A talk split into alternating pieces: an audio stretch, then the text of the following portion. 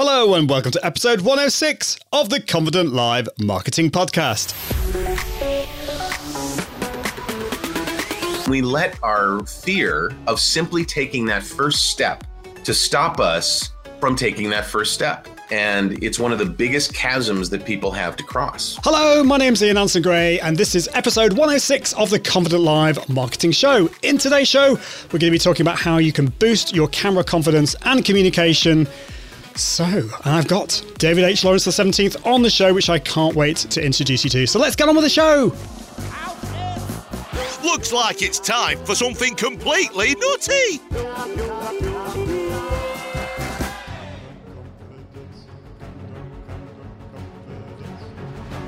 How to boost your camera confidence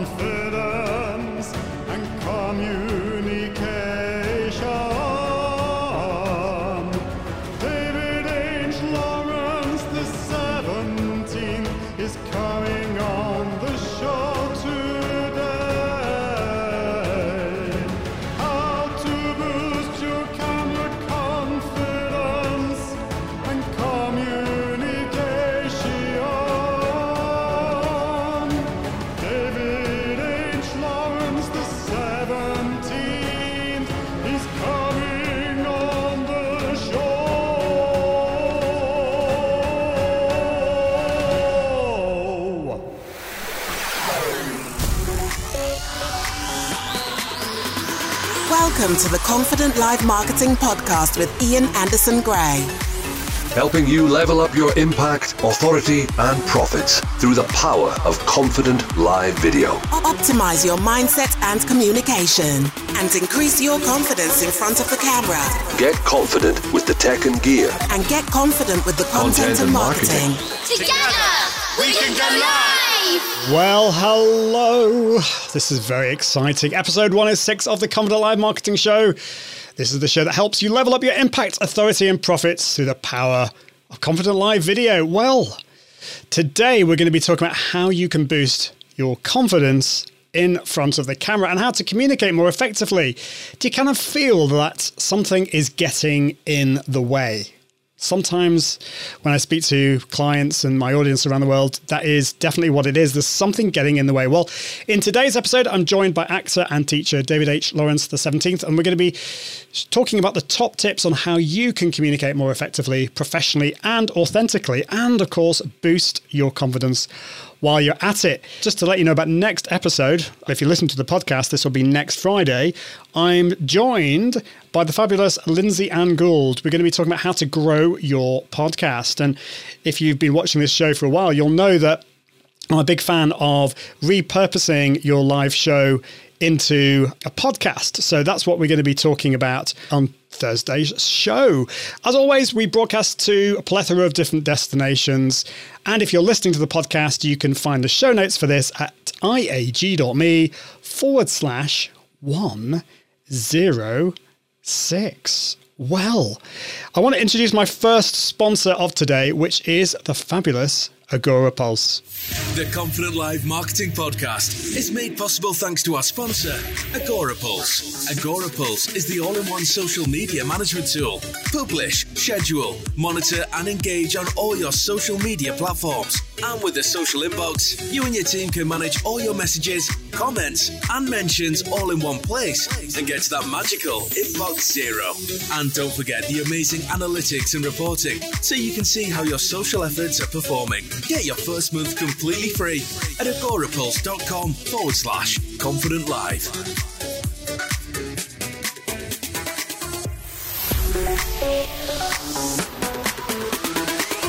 So I'm very excited to introduce to you David H. Lawrence the 17th. Tell you a bit more about him. Well, he has appeared on Lost, How I Met Your Mother, The Mentalist, CSI, and is best known as the creepy, evil puppet master Eric Doyle on NBC's Heroes. And I thought actually it might be a good idea just to play you a short clip. Just let her go, please. Since when do you ask politely? A lot of people are gonna die if we don't stop this. Are you a shapeshifter? Is that Dudley Do right in there? You can't hold us here forever. I don't plan on it. Just long enough for Samuel to finish the show. Isn't that right, Em? Oh, I don't think she heard me.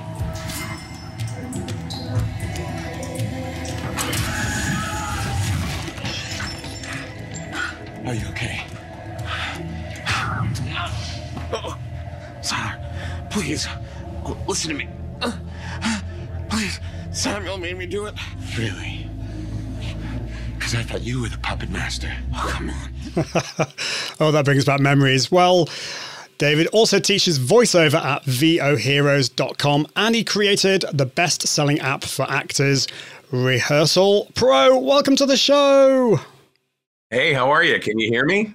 I can hear you. Yeah. Did we have some technical problems before? I think. Yeah, I, I, I couldn't hear you, so I disconnected and reconnected, and I guess we're great now. And this is one of those things that's so people are so afraid of when they do live video is that something like that is going to happen, and that's what people dread. And look, we both survived. We did. We we survived. And you know, I've been doing this for years and it still happens occasionally. Sometimes the tech doesn't work. I'll look through, see what happened, and we'll learn from it. But uh, thank you for bearing with us on that, Dave. Sure. After watching that clip from Heroes, you know, I started to feel a bit scared talking to you. but how, you know, can you uh, think back to to that that cl- to Heroes and tell us a bit more what the experience was like with playing that character? Yeah, so it was life changing. I came to Los Angeles after probably 35 years or so of doing radio because I thought with this beautiful face and this amazing physique, you know, I was going to be heartthrob central. So I, I did think that I was going to do an awful lot of comedy because that's what I was doing on morning radio here in the States. And yet, the very first job I ever got was that job on Heroes. And I was handed a brand that I didn't expect of creepy evil villain. You know, I thought I'd be creepy evil uncle or neighbor that you don't want to invite over to dinner or, uh, you know, frat boy that never grew up. But I'd always wanted to be on camera as well as on mic. And it alone is one of those things that people think to themselves if they want to be an actor, oh, I, I'm not handsome enough to be an actor, then no one would want to look at me, you know. And I, uh, for years, knew that I would be the guy that would make good-looking actors look better. You know, I'd be I'd be the villain, or I'd be the the goofball, or I'd be something. And and I think it's really indicative of the mindset that we get into, especially when we talk about being live on camera, doing business marketing, or doing unboxing, or doing influencer stuff, or anything that you would do for for live stuff. You think, well, why would anybody want to listen to me? And then you get all wrapped up in your head about why you shouldn't be doing it. And I think that's one of the biggest things that keeps people from really stepping forward into their power and being able to do what they do on camera the way they would do things in real life. Wow, we could go down a whole other rabbit hole on that one because I, I totally agree with you. And I think that is a big, big issue for so many people. They, a lot of people don't necessarily like the way they look or the way they sound. I've had some very successful people in the live streaming world come on the show and say that in front of the camera, and you kind of think, really, you think that? But it's a, it's a struggle that so many of us have. That Yeah. you know, maybe we were told that we, you know, don't have the right voice, or we don't, you know, maybe we don't like the way we look. I mean, I, I'm five Sure. foot four. I used to have a, a real I don't know, issue with my height because I was teased Right. at school for being short, you know. But on live video, that doesn't really matter, does it? but uh, No, in yeah, you- you'll find that you'll find that a lot of actors are short. It's funny because you meet people and you go, "Wow, you're not really anywhere near as tall as I thought you were," and that's because the camera can be can be posted up and down. You, know, it doesn't matter. But I think you are a great example of somebody who fits perfectly in their skin when they're live on camera. You know, your excitement level, your energy level is fairly similar to what things are. You're a little calmer when you're not on camera, but for the most part, you allow yourself to be yourself. And I think that's one of the biggest challenges that people have is they think, well, why would anybody pay any attention to me the way I am? I have to build a better version of myself before I go on camera. Mm. And you see people doing that, right? They'll they're about to go on camera and they're like, "We good? We good? Okay, great. Are we ready? Are we ready? We okay? Okay, great. Go." Right? They have this whole like stepping into a suit of armor thing that they feel they need to do, and they don't. You don't. Nobody does. You need to be understood and you need to have the energy to carry the room, but that doesn't mean you have to become someone completely different from who you really are because the authenticity that you bring as yourself is 90% of being confident on camera, allowing yourself to be you and allowing you to connect with your audience. It's such an energy drain to become this charactery thing, right? So there's the first tip just be yourself and i know like really that's all there is david but the truth is it's it's so much easier how much less energy would you spend that you could put into describing what you're doing or showing the product that you're unboxing or delivering the message that you want to deliver teaching what you want to teach if you didn't have to worry about being somebody else right so true but it's it's hard because i think we want to hide behind this persona you know i mean showing ourselves is is a very yeah. scary thing to do and in the marketing yeah. world we, we hear a lot of um, stuff about you know your alter ego you know putting up this this different version of yourself that's so for example if you're very if you're very nervous if you're shy then you need to put this kind of like opposite character on in order to get in front of the camera and I don't know. I've always had a, a slight issue with that. I, I know where people are coming from, but I totally get yeah. behind what you're saying is that you have to get comfortable in who you are. You have to put right. a bit more energy into it. I, I mean, I, I call this heightened authenticity. So, yes, what you said about, you know, I, I do put more energy in front of the camera, but I'm still, I hope that I'm still myself. That's, that's the, that's the idea. Well, you can't help, you can't help but be yourself. When you get this far into an interview, for example, mm-hmm I remember when I first started off in radio, I wanted to be just like Rick Dees or Don Imus or Casey Kasem or, you know, uh, the guys on BBC One in the morning. You know, I just wanted to be this version of my heroes. And yet the real me came out when I started doing talk because you can't have that pukey DJ voice for a long time once you get onto a phone call. And right now, what you're doing is you authentic, you perfect, because there's no like huge energy. Like when you started the show, yeah, you had like this big burst of energy. Thanks for coming and all that. You know, it's quite, sort of like the introduction and everything. But now you are in the mode of being Ian Anderson Gray, right? There's no artifice, there's no nothing. No. That's that's good to hear. Well, thank you. if you're watching live or the replay or listening to the podcast, I'd love to hear from you. You know, what is it about yourself? If you're feeling brave, and I'd love you to feel brave because this is a safe place.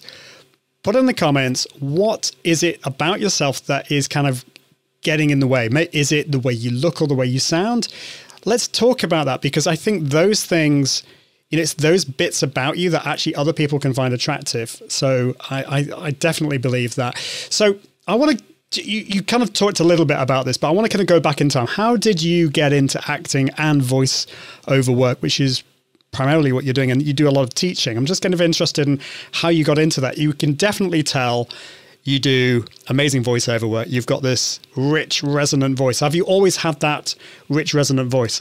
well, first, thank you. I, I don't I think of my voice not as, I mean, I guess, yeah, there's a, okay, thank you.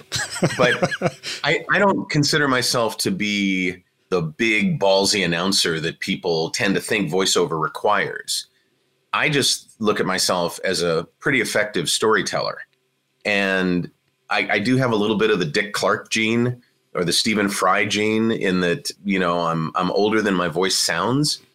And uh, hopefully that'll last for a while. But in terms of getting into voiceover, I was really excited about getting into radio when I was younger. I used to fall asleep under with a radio under my pillow, picking up far off stations from where I grew up in Cleveland, Ohio, and just fell in love with the whole notion of radio and, and how it could be so effective in, in creating images in people's minds. And every so often, as I was in radio, people would say, Hey, come be in this stage play or you know do this little part on a commercial i didn't do much on camera or on stage work at all and then the weather in dc the weather in DC, where everyone's in denial about the weather, just ticked me off so much I wanted to move. And I said, if I'm going to move anywhere, I'm going to move to Southern California and I'm going to see if I could take what I do on mic and do it on camera. So, very late in life, uh, in my late 40s, my first job wasn't until I was over 50. Heroes. I, I was 50 years old that month when I shot those episodes, the first episodes. You know, it was kind of like a second act for me. And I'd been through radio to the point where I was doing syndicated radio, national radio, top 10 market radio. So, you know, I was kind of used to being on a bigger stage, and it didn't intimidate me to come to California and start all over. You know, I came here in 2003. And for the first four years I was here, all I did was train on how to work on camera. And so that's when I did it. I, I, I really wanted to when I was younger, but I didn't. Once I got out here, I used what I, I call the Abraham Lincoln method. Abraham Lincoln once said, if I have an hour to chop down a tree, I'll spend the first 45 minutes sharpening my axe. And that makes quick work of it, right? If you've got a, a really well honed tool, you don't have to hack away at it for a whole hour. You just slice through it in five minutes. And for me, I wanted to know everything about the business, how the, the deal flow worked, how the production flow worked, who made the decisions, who were greenlighting, what really my production partners, casting and, and producers and stuff wanted in a in an actor, what I was capable of doing. And I, I think that I wouldn't change a thing from from what I what I did when I first started. I, I even turned down being represented by an agent because I said, "Yeah, no, I really don't think I'm ready yet." And he's like, "You're the first actor that's ever said that to me. You don't want representation because you're not ready yet." Really?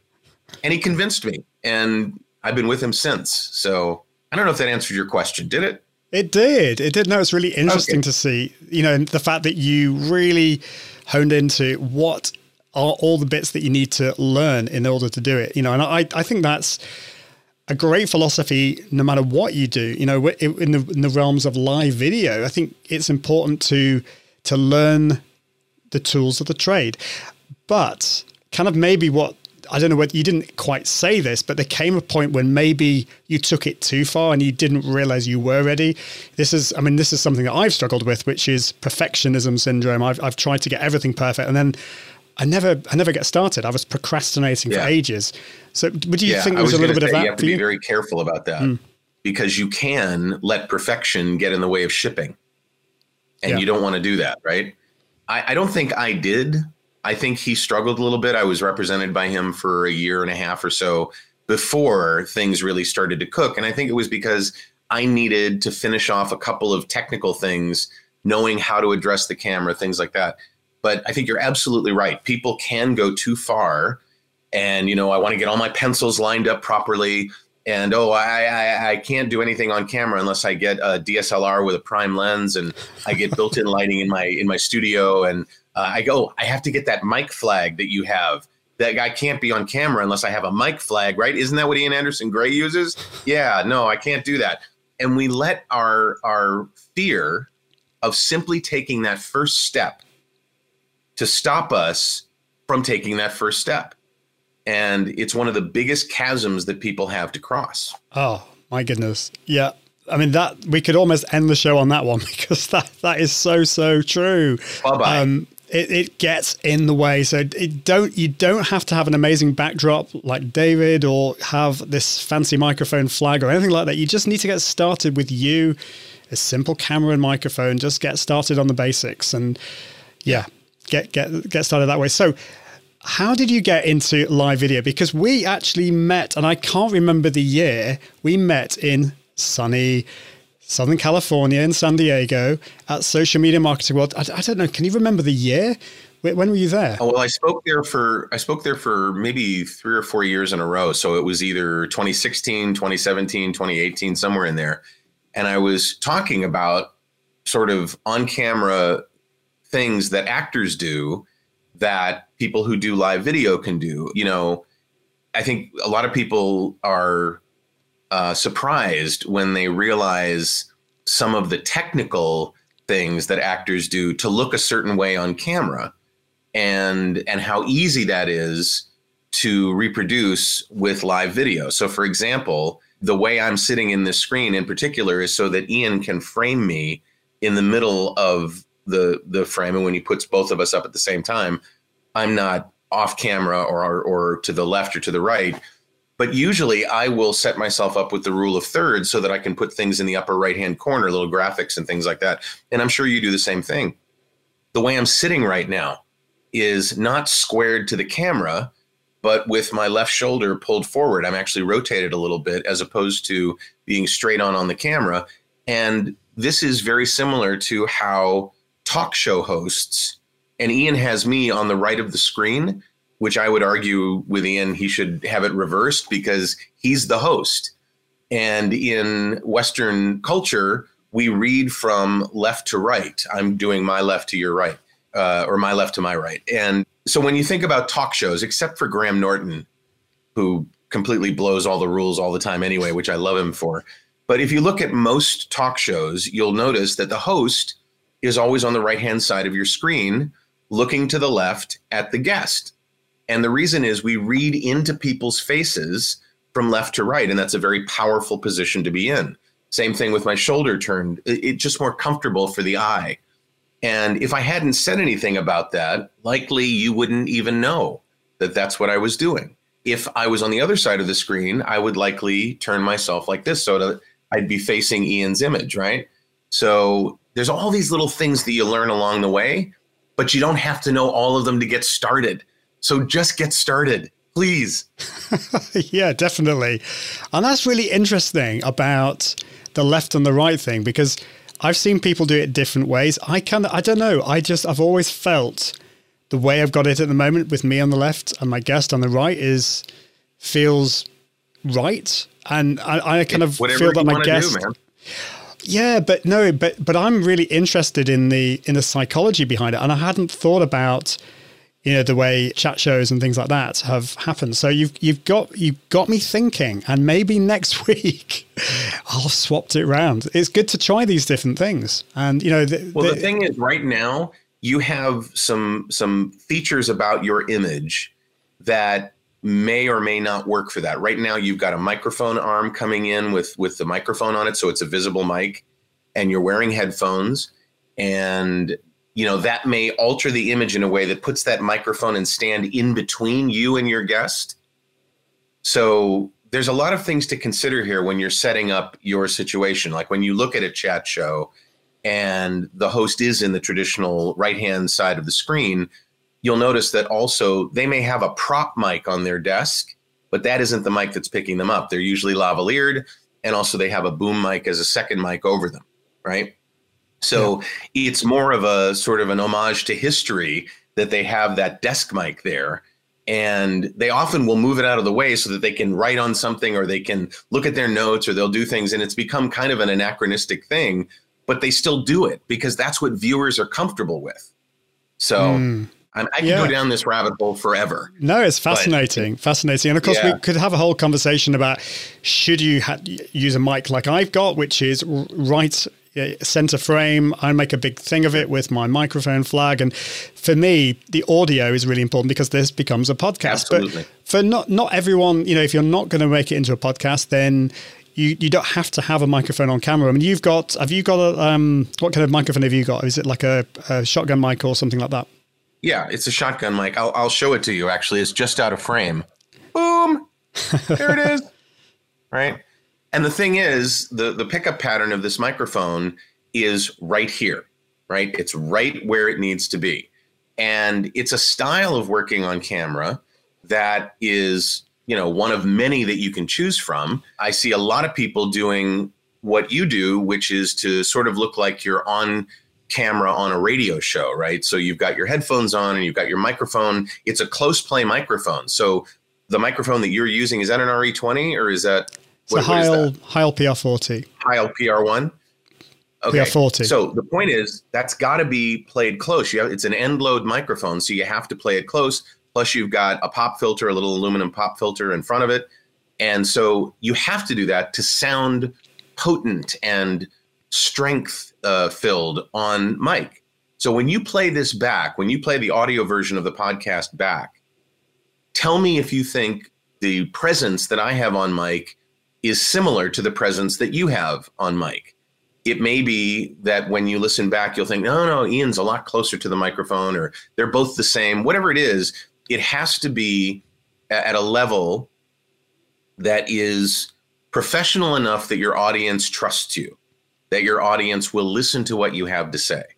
And there's a million ways to skin that cat. But I spent 35 years doing what you're doing, and I'll never put a set of headphones on again. oh dear. Well, these, these are really comfortable ones. I feel nice and comfortable with these. Though. But yeah, yeah it's um, I, I I don't know whether wearing big headphones like this or the smaller ones.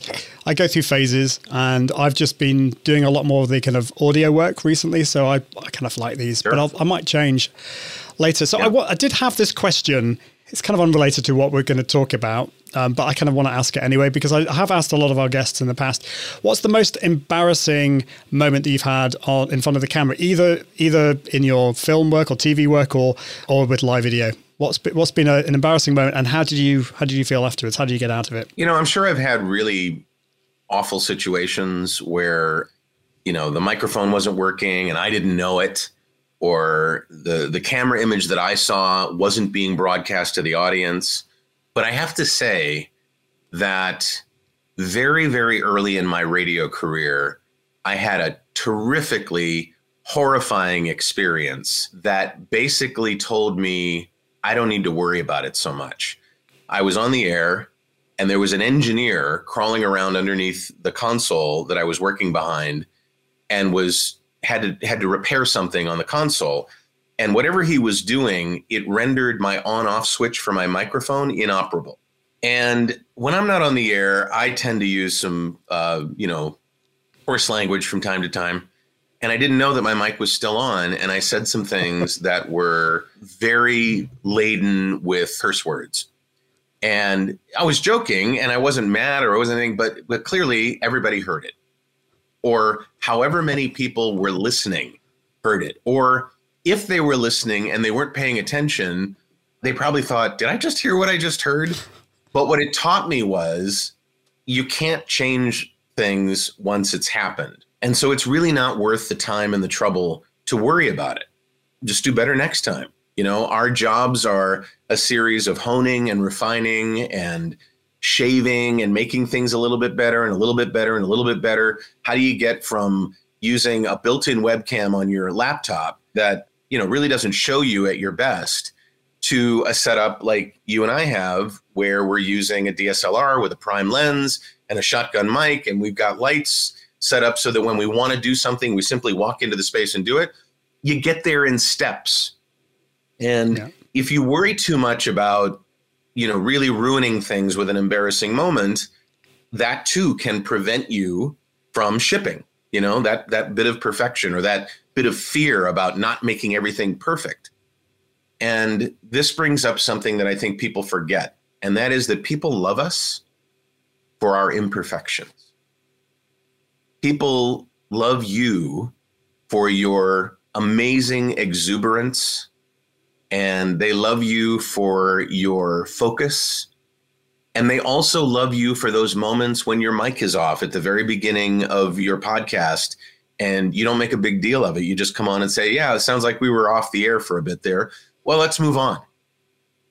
It nobody is sitting there going, Okay, Ian Ian screwed up. He really screwed up. All right. This is going on your public, your permanent record. You're going to have to visit the vice principal on Friday afternoon. You're going to be suspended for a week. Right? That doesn't happen. and it shows our humanity. And I think the the most admiration you'll ever get from friends, family, your audience on streaming, when you're working as an actor uh, on television, are the the frailties that you either succumb to or that you overcome because it shows you're not a piece of plastic, right? Yeah. And how many times have you looked at somebody who's really, really good looking, whether a male or a female on television, and you think to yourself, I wonder if they're smart. I wonder if they're just a, a good looking human being. You don't think about that necessarily with people who aren't models. You think, okay, why did that person get on the air? How are they on television? How are they in the theater in a film? how are they live streaming on how did they become an influencer right And it's our imperfections that really draw people to us. And you'd think the opposite, but it's not. It's so true. And just you think about, you know, what what attracts you to the, the videos, the live videos that you look look at? Is it the fact that they are just human beings and being authentic? I, I think so. I, I always prefer looking at those. And, and I actually found I was looking through some Instagram stories, like this was over a year ago, and I found myself just skipping through quite a few.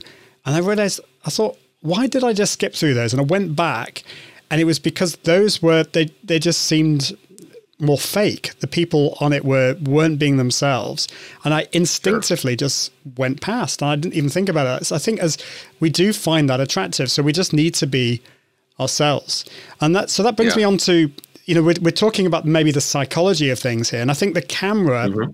can often do strange things with our brains.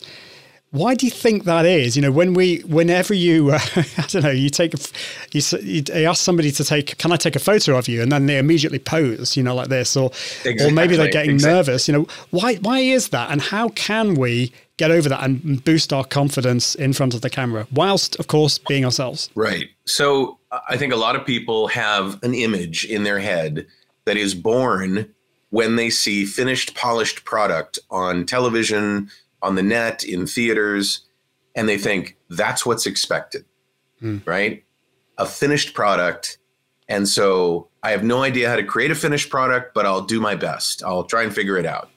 And when you take classes in it and you're trained in how to do it, you learn some things that you wouldn't have come to yourself if you just tried to suss it out with logic because it doesn't make sense. For example, there's a notion in radio called the driveway moment. And the driveway moment is when you're listening to a radio show of some sort and you get to where you're going. Say you're driving home and you get to the driveway, but you don't want to get out of your car because you're fascinated by what's going on on the radio. It's got your attention and you don't want to leave, right? And creating those driveway moments are all about being real. A, a good example is we as human beings tend to want to fill the vacuum of silence.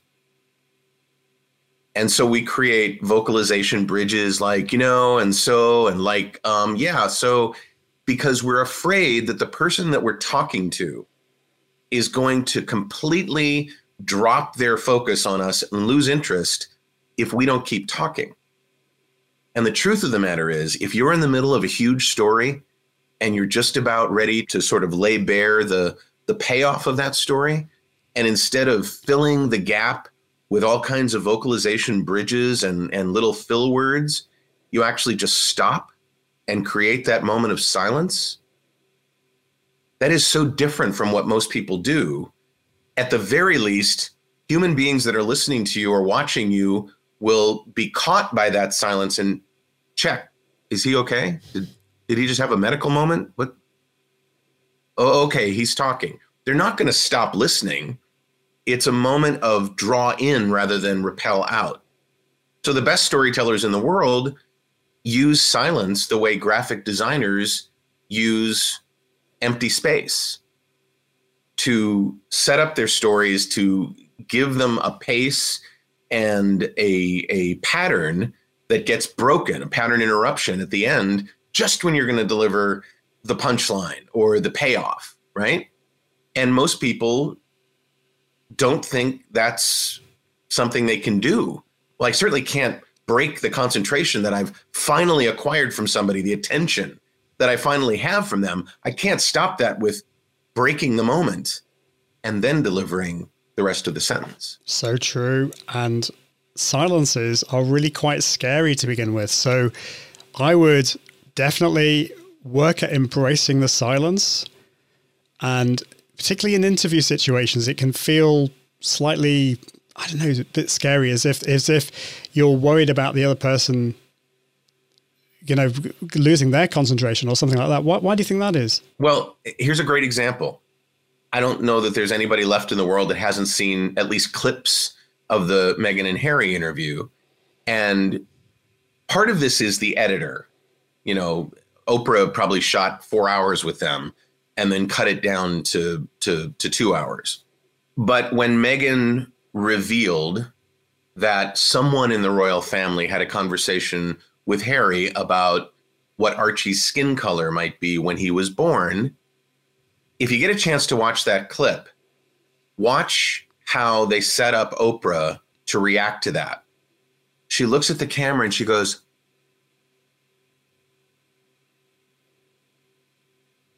What? Not Meghan makes the statement and then she goes, What? No. There was that moment of silence where people who were leaning down, playing with their phone while they're watching the television, they hear nothing and they pop up and they see this this horrified look on Oprah's face. And then she says, What? And then they cut back. I mean, there's there's all these little ways that the people that are telling you stories, and that's what you're doing, by the way, when you're doing live streaming, when you're on camera, no matter what you're doing, whether you're selling something or teaching something or commenting on something or interviewing somebody, you are telling a story. We are all storytellers. When you ask me what I do for a living, I say I'm an actor, I'm a storytelling coach, and I, unfortunately, I can't help myself. I'm a technologist, right? so, the storytelling things that we do are everybody's job. I don't care whether you're driving through a drive through, getting food. That person that's taking care of you is telling you a story that either makes you confident that your food order is going to be right and it's going to taste good and they're not going to put the pickles on like you asked them not to do or not. You you get this notion that they don't care or that they're too busy to pay attention to you. So no matter what we do when we're on camera, we're telling a story. And so storytelling skills you think of people sitting around a fire and you know ancient elders passing the story on to the the next generations and all that. That's one form of storytelling but so it is also when you call the bank and you get the recorded messages and you punch in the right code and it tells you the balance you have in your bank account. And the recorded voice says your balance is negative $5.12 you are overdrawn.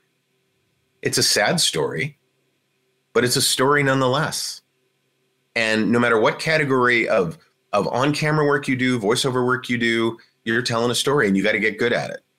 I am not sure if I answered your question, but hopefully I did.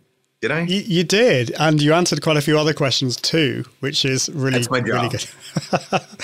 well, thank you for that. If you've just joined, welcome. This is the Confident Live Marketing Show. I'm joined by David H. Lawrence, the 17th. We're talking about how to boost your confidence in front of the camera. You're listening to the Confident Live Marketing Podcast. We've been talking so much about some amazing things about how to boost your confidence. But just before we bring David back, I've got my second sponsor of the show, and that is the Launch Your Live, which is out now. Actually, you can buy uh, you can buy it now. The course starts on Monday, and this is how you can launch your live show and podcast in just 10 days. Here's a bit more information about it. Hello, do you want to launch a professional live show and a podcast? You know, a regular live show is so powerful for so many reasons. First of all, it's a great way to grow your audience and community, people who actually want to work with you and buy from you. And of course, once you launch it, it becomes a powerful repurposing engine. Launch Your Live is a 10 day course that teaches you how to launch a successful live show. But not only that, it also helps you to launch your podcast from your live show. In the course, we'll cover how to plan, promote, produce, and repurpose your live shows and podcasts. And I'll be sharing with you my templates and processes with you. I'll cover all the gear and tools that you need, including cameras, lights, microphones, and live video tools such as Ecamm Live, Restream, and OBS Studio. I'll show you how to use those things to level up your impact, authority, and profits. I'll be sharing my top camera and communication tips with my Confident Live warm up formula. And that includes things like improving your posture, breath control, diction, and more, and getting over maybe that fear and anxiety that sometimes you feel when you press that go live button. The course is drip fed over the first five days, and I'll be giving live training in the group every single day for that first week. The second week is all about doing and practicing, putting all of that that you've learned into producing a successful live show and podcast. So I can't wait to work with you.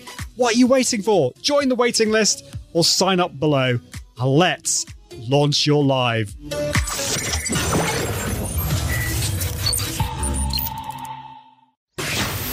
You're listening to the Confident Live Marketing Podcast.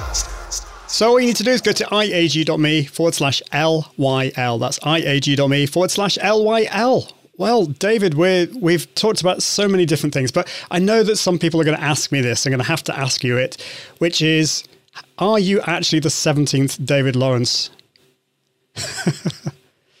uh, yes. um, but uh, I am not a member of the Plantagenet. Here's what happened. and, and, and I, I have like when, when fans send me notes going, how, how are you, how did you become the 17th? I, I built this huge story where I claim to have my family came from Scotland in the 1500s and they they opened the first fast food restaurants way back then, but it didn't work out so well because it was it was fast food haggis. So, um, but the truth of the matter is is that when I joined the union, SAG-AFTRA, you have to have a unique name. And there were 16 other David Lawrences already in the union. And I was staring at my IMDb page and it had because there were so many other David Lawrences, it had 17 in Roman numerals after my name. And I was on the phone with the union trying to come up with different versions of my name that hadn't been taken yet. And just on a whim, I said, What about David H. Lawrence the 17th? And the woman on the phone with me, who was really fed up with going through everything, she goes, Perfect, click. so there I was. There you go. That was one decision that changed your life. Could have been and, bad. Yeah, well, it's, it's very distinctive. And it's kind of, by the way, in, in Glasgow, because my parents are from Glasgow, I used to live in Glasgow, they they do have deep fried battered haggis. So it is a thing, wow. you know, fast food haggis.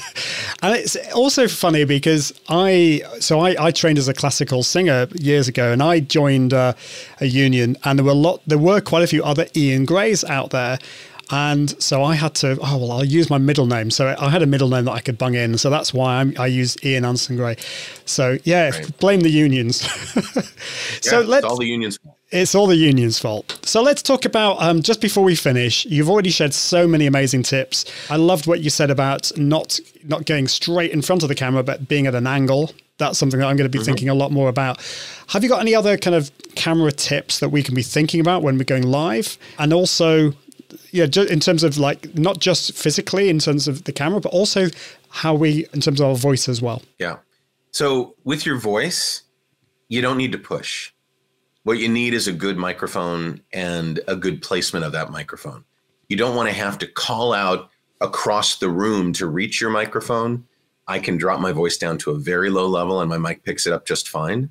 You want to make sure that you let your tools do the work, not necessarily limit yourself in how you present. So that's one thing. From a technical perspective, one of the things that people who have no, no idea how presenters do their job, how news anchors do their job, how talk show hosts, chat show hosts do their jobs, people that were not are not in the business, but they notice something. Just to call back to Meghan and Harry, they noticed that Harry's jacket was bunched up behind him right? That the the the shoulder of his jacket was like poofy. And one thing you want to do, whether you're a male or a female and you're wearing a jacket, is sit on it. So as you sit down on the chair, pull your jacket under your butt and sit down on it to keep the back of your jacket from bunching up. People say, What do you do with your hands?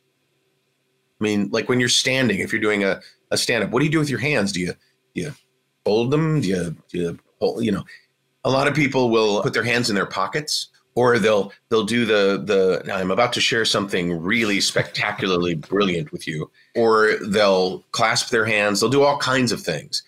And if you want to know what to do what people are trained to do as stand-up presenters is to have a home base like right around your belly and I'm cheating up above my belly but when you're standing right above your belly take your one hand your thumb and your your middle finger and the ring finger of your opposite hand and grab it and hold it there. This is home base. and you can make little motions as you want to enhance what you're saying and this will become second nature this isn't something that you have to do and when you want to break your hands apart and go and right and then go right back to home base it gives you something to do with your hands now that you know this when you watch stand-up reporters or when you watch the presenters on uh, entertainment shows you're not going to be able to miss it because you're going to see it all over the place and so little things like that come to you as you do the work. You can't expect yourself to know all of these things at once. And so don't worry about it. You'll figure it out. If you spend your time with your hands folded for a few videos, you'll figure out why that probably isn't a good idea. And you'll see other examples and you'll start to notice things. Just be open to what the industry and what the examples that you see on television have to share with you. I don't what exactly what's what's your biggest challenge Ian when you when you're on camera? What's your biggest challenge? Well, for me, I think everyone's different, but I think for me, it's because I'm doing so many different things. You know, I'm interviewing, I'm producing, I'm looking at the comments. It's it's more kind of like getting my brain in the right focus so I can do all of those things. And and for me, I got a lot. I've got. I've improved over the years just by doing it. It's just the practice. So to begin with, I was completely overwhelmed, and I've added probably added to the complexity over the years. But that's that's probably my my main thing is doing all those different things at the same time. It's it's a lot of things going on. Yeah, it's it's in radio. It's called combo. You don't yeah. have an engineer running the board for you, so that all you have to do is talk on the microphone. One of the things that you do really well is you don't overconnect with the camera. I'm assuming that your show is safe for work, so I'm not going to use the phrase that we use yeah. in the world of on camera performance to describe what I'm talking about. But there are people who assume that you have to stay connected to the camera and you can't, for any reason, break your gaze, or just like when you're talking with somebody and you fill in with words, all of a sudden people are going to not connect with you. You have to connect with the audience. And the truth is, that drives people crazy. And you do a great job of connecting on a regular basis with the camera. But when you're thinking about things, you've given yourself the permission to look forward to the future and think about things in the past. You just did that when you were saying, well, for me, I kind of, you know, I have to talk and I have to, I'm producing at the same time and I'm watching the comments. You gave yourself the permission to not look at the camera while you were thinking about those things. And a lot of people don't get that they really overconnect with their audience trying yeah. to connect with them and it looks fake i mean i don't know what it's like in america but uh, a lot of the news channels there'll be two anchors uh, looking at looking at the camera and the, and the, while one's talking the other one's looking directly at the camera and i've always right. thought that just looks so fake it just like the one person's just looking like looking there trying to look interested and sometimes nodding well, it's just yeah, awful you look for things like that which is great but know that the audience normally is looking at the person who's talking. And if the other anchor would turn and look at that person, that little motion becomes an attention grabber. And so people can end up looking away, wondering why that person is looking. So it's really interesting how that works. But you're absolutely right.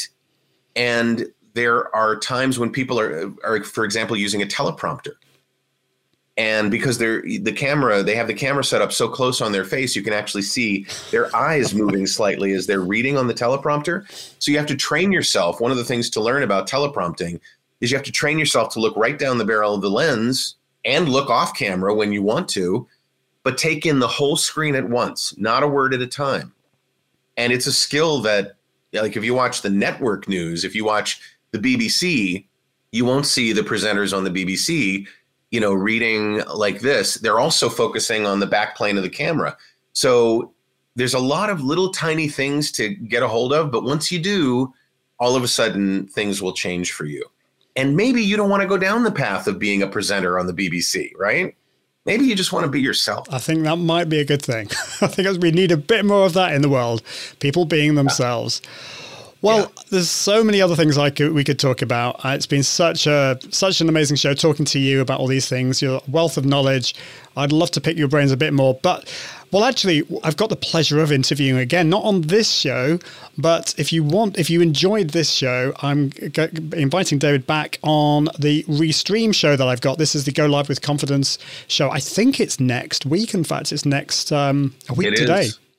So Yep. that's that's going to be fun. It's a bit early for you though, David. I'm sorry about that to get you out of bed early, but thank you for being a It's okay. professional. Yeah, sure. Appreciate it. So, David, uh, how can people find out a bit more about you, and and also tell us about the apps that you have got? You've got a couple of apps that you were telling me about before we started re- uh, broadcasting. I think people would be really interested in. I uh, had to learn my lines really quickly for a last minute audition. And I thought, well, there has to be an app for that, right? And there wasn't. So I made one. And it's uh, probably the best selling app for actors to learn their lines, memorize their scenes, explore their characters, and so on. It's called Rehearsal Pro. And then I just developed an app about a year ago to fill in the gap when the Levelator, which is a, a an app that I use as a voice talent, uh, wasn't available for Catalina, called Audio Cupcake. My app is called Audio Cupcake, and they're just they're just little apps that I would use if I didn't sell them to the public. So no big deal, you know. I didn't create TikTok, but uh, that's what I do. And in terms of finding me, if you just Google David Lawrence XVII or just XVII in general, I'm usually coming up on the first page. And if you want to learn voiceover, I'd love to teach you. I mean, there are a lot of people that watch your show that are either professional or semi professional at doing what they do. And my website there is VO Heroes with an E before the S, VOHeroes.com. Thank you. Well, we'll be putting all of those links in the show notes. So if you're listening to the podcast or you want to check the check this out, this will become a blog post at iag.me forward slash what which episode are we on? I've completely forgotten. Episode 106. 106, you you know. Yeah, iag.me forward slash 106. This is what happens at the end of the show. My brain goes to mush.